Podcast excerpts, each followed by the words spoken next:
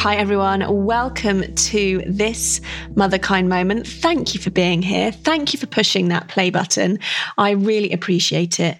This is your place for calm connection and maybe even a shift in perspective before the crazy week ahead. This week's moment is from an episode from back in 2019 with Mastin Kipp. Mastin is a best selling author and trauma expert. And in this clip, he shares why we all get triggered and what to do about it. The words he shares in this clip love is made in the repair is something that I remember so often when I've argued with Guy, or maybe I've shouted at the girls, or I'm just really frustrated at them. It reminds me that far from those triggers and challenges being something to run from, they're actually the greatest opportunity to deepen the love between us. And I often, often remind myself of that. It's so beautiful and so simple. Before we get to the clip, a reminder that my next round of group coaching starts on the 16th of March. I cannot wait. It is one of my absolute favorite things to do to bring members of our Motherkind community together to be coached by me. It is for five weeks, and together we'll explore topics like boundaries, energy, values, lots of the topics that we talk about on the podcast week in, week out. It's going to help you find clarity, connection, and really importantly, community. I would love you to be part of it. It will fill up fast. So head to motherkind.co for more information. And here is this week's short clip with Mastin Kipp. Hope you enjoy it. So, another thing to understand about human beings, which is true mother to child and certainly in romantic relationships, is that there's this concept called neuroception. And what that means is neuroception is just the perception of your nervous system primarily below your head all the nerves, all the organs below your body are all like threat detection machines, and they're all sending you signals up the vagus nerve into your brain. When you're feeling anxiety or when you're feeling this type of stress, that is typically triggers in the body that the brain is detecting.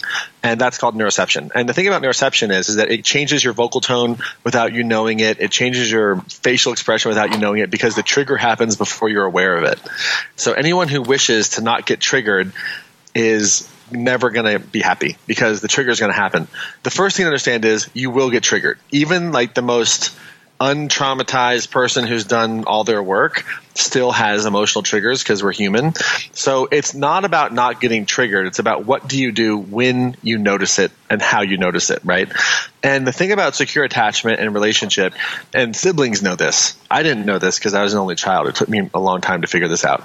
Love is built in the repair and relationships and safety are built in the repair process. So just like when you're like lifting weights and you go to the gym and you're lifting a weight and you build muscle, the muscle isn't built in the gym. You rip the muscle apart and create micro trauma. And then when you're sleeping, the muscle is built during the repair process. Relationships are the exact same way. So it's not so much about not getting upset or not having being triggered. It's more about like, do you have a repair strategy? And that is the most important thing to have a repair strategy because the repair is the most important piece of creating these healthy bonds. And then the other thing I would say is literally one of the most powerful tools for regulating the nervous system and, and, really getting into a better vagal state, which is the vagus nerve is the nerve that essentially is controlling how much anxiety you feel or peace you feel, is to make your exhales longer than your inhales. So if 80% of your breath can be an exhale, it's going to be very hard to have that anxiety feeling because you can't exhale and feel anxious at the same time. It doesn't really work that way. And it activates what's called the vagal brake. And so literally you could take 30 second breaths where you have an inhale for like six seconds and then 24 seconds exhale. And you just slowly exhale. And then also, especially if you're with a child who's young, humming is a great way to regulate your vagus nerve and to calm yourself down. And it's also very, very calming for a child. So when you, you know, kind of have a mom who's holding a baby close and then she kind of intuitively is just kind of humming something and maybe moving the child, all of those things are instinctual regulation behavior. So you can do that for yourself too. So it's really about regulating yourself. So you don't have to resolve everything. Just slow exhales, some humming, forgiving yourself for realizing that you got triggered because your nervous system responded before you could do anything about it. And then having some repair strategies can be a really powerful concoction for creating secure attachments because everybody gets triggered. it's how you repair that matters.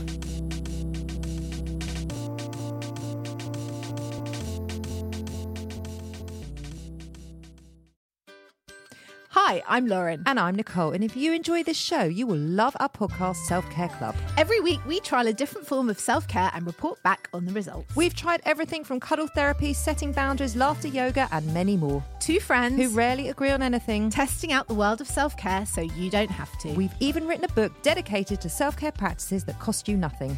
You can listen to Self Care Club wherever you get your podcasts. Or to purchase our book, search Have You Tried This on Amazon.